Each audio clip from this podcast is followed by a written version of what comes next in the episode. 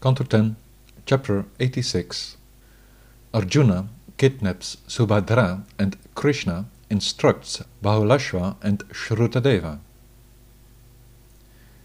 The Honorable King Parikshit said, O Brahmin, we would like to know how she, who is my grandmother, the sister of Krishna and Rama, Subhadra, got married to Arjuna. Sri Shuka said, Arjuna, the great lord, while on a pilgrimage wandering the earth, reaching Prabhasa, heard that Balarama intended to give his maternal cousin away to Duryodhana, and to no one else. Desirous of her, he therefore went to Dwaraka disguised as a renunciate with a tridanda. Determined to fulfill his purpose, he resided there during the months of the rainy season, and was, according to the custom, all the time honored by Balarama and the citizens, without them being aware who he was. One day, being invited as a guest, he was brought to the house of Balarama, who faithfully presented him a meal which he then ate. With his eyes wide open of happiness, he saw the wonderful girl there who enchanted heroes. Smitten, he fixed his mind on her. Seeing him who stole each woman's heart, she desired him also. She fixed her heart and eyes upon him, and full of desire, bashfully smiling, cast sidelong glances. Thinking of nothing but her, Arjuna awaited the right opportunity. With his heart trembling of the strongest desire, he could find no peace when she, during an important religious festival, rode away from the fortress in a chariot, the mighty warrior seized the opportunity to abduct the girl who had stolen his heart. That occurred with the consent of her parents and Krishna. Standing on the chariot, he, like the king of the animals claiming his share, raised his bow and drove back the heroes and guards who tried to stop him, while her relatives were angrily shouting. Balarama, upon hearing about it, was as perturbed as the ocean during a full moon. Lord Krishna and his family had to grasp him respectfully by his feet in order to pacify him. He thereupon was pleased to send presents of great value, elephants, horses and male and female servants as a wedding gift for the groom and bride. Sri Shuka continued, there was among Krishna's Brahmins one named Shrutadeva. He was one of the best, being exclusively devoted to Krishna, and was known for the fullness of his realization, his serenity, learning, and freedom from sense gratification. As a householder dwelling in Mithila, in the kingdom of Videha, he performed his duties without being concerned about what he received for his sustenance. Day by day, doing his tasks as required, he was satisfied with just that, and nothing more, what he by providence acquired as his share for his sober maintenance. The ruler of that kingdom, stemming from the line of King Mithila, Janaka, was known by the name of Bahulashva. He was just as selfless as he was, my dear king. They were both equally dear to Achyuta. Pleased with the two of them, the Supreme Lord mounted his chariot that was brought by Daruka. Together with a group of sages, the master went to Videha. He was accompanied by Narada, Vamadeva, Atri, Krishna Dvaipayana Vyasa, Parashurama, Asita, Aruni, I, Shuka, Brihaspati, Kanva, Maitreya, Chavana, and others. Everywhere he came, the citizens and villagers approached carrying arghya, offerings of water, to welcome him like he was the risen sun surrounded by the planets. In Anarta, where Dwaraka is, Dandava, Kurujangala, Kanka, Matsya, Panchala, Kunti, Madhu, Kekaya, Koshala, Arna, and in many other kingdoms, the men and women drank with their eyes the gentle smiles and affectionate glances of his lotus face, O king by thus bestowing upon them the fearlessness of the spiritual vision, the spiritual master of the three worlds put an end to the blindness of their eyes.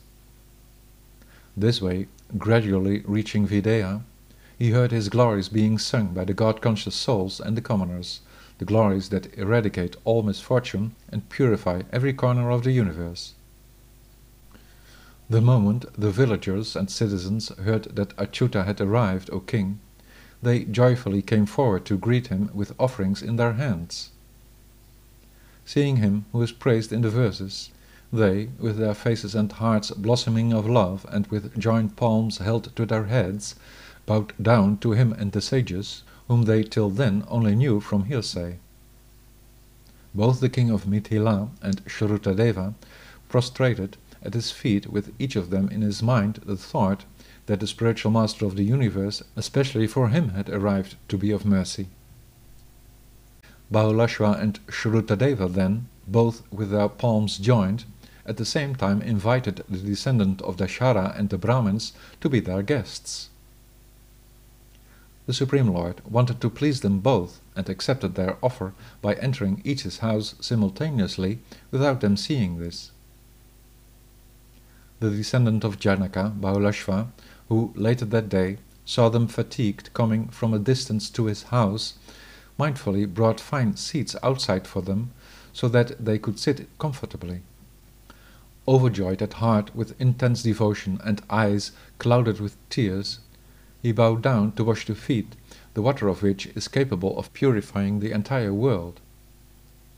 Together with his family, he took it on his head and honored the lords and sages with sandalwood paste, garlands, clothing, jewelry, incense, lamps, arghya, cows, and bulls. After they had eaten their fill, he, while happily massaging the feet of Vishnu on his lap, in order to please them, slowly said the following in a gentle voice. Sri Bahulashva said, You, O Almighty One, the self-illumined witness and soul of all created beings, have now become visible to us, those who are remembering your lotus feet. To be true to the statement you have made that no one, not even Ananta Shri or the unborn Brahma, is as dear to me as the unalloyed devotee, you have manifested before our eyes. What person who knows this would abandon your lotus feet when you give yourself to peaceful sages free from possessions. Descending in the Yadu dynasty, for the sake of the ones who are caught in the cycle of birth and death, you have, in order to put an end to it, disseminated your fame that removes the sins of the three worlds. All glories to you, O Krishna, O Supreme Lord of an unlimited intelligence, O Nara Narayana, who are perfectly peaceful in your austerity. Please, O Omnipresent One, dwell together with the Brahmins for a few days in our home and sanctify this dynasty of Nimi with the dust of your feet.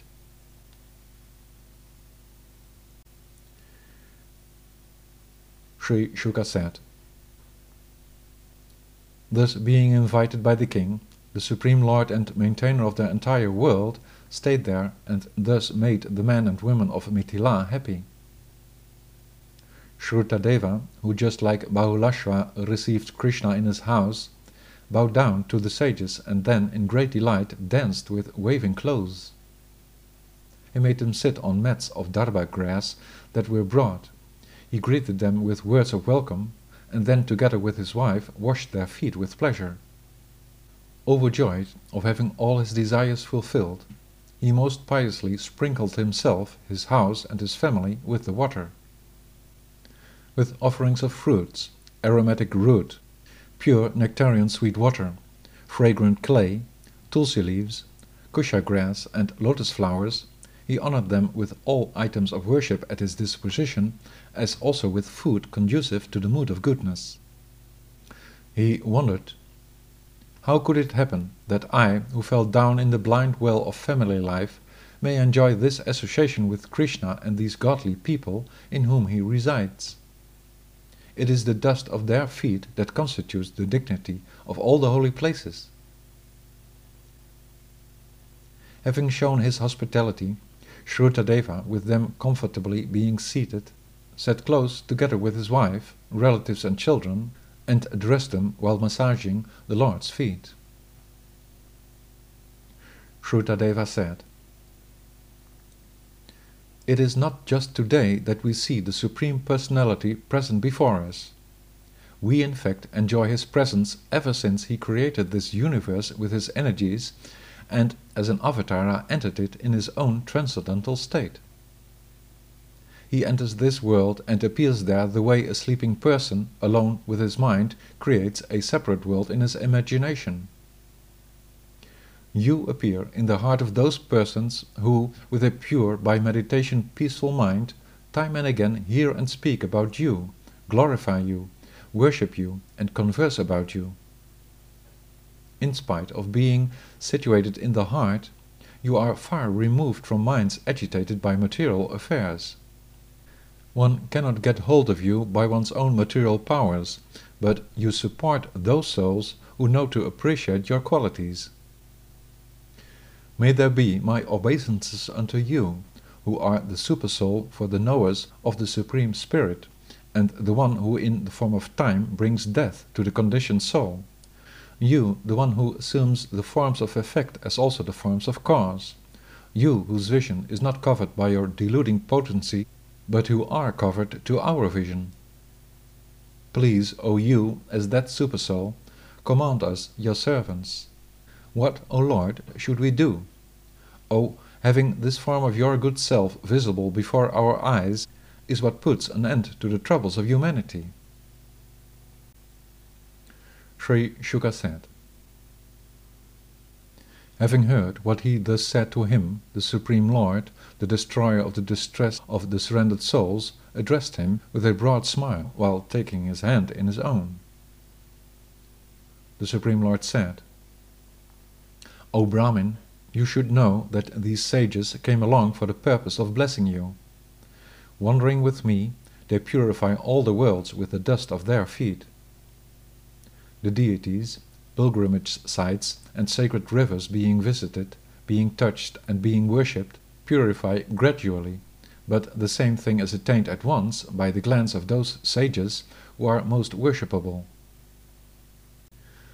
A Brahman is by birth the best of all living beings, and even more so when he, as a portion of me, is endowed with austerity, learning, and contentment. Even this four-armed form is not as dear to me as a Brahmin. A man of Brahminical learning comprises all the Vedas the way I comprise all the gods. Those whose intelligence is spoiled and fail to understand it this way are envious.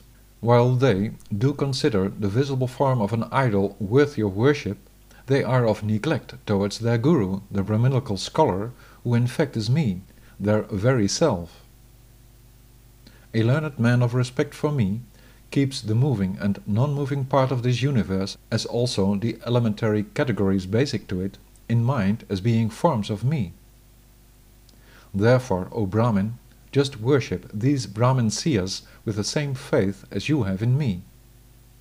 You will thus directly be of worship for me, and not in any other way, as with, for instance, offering vast riches and such.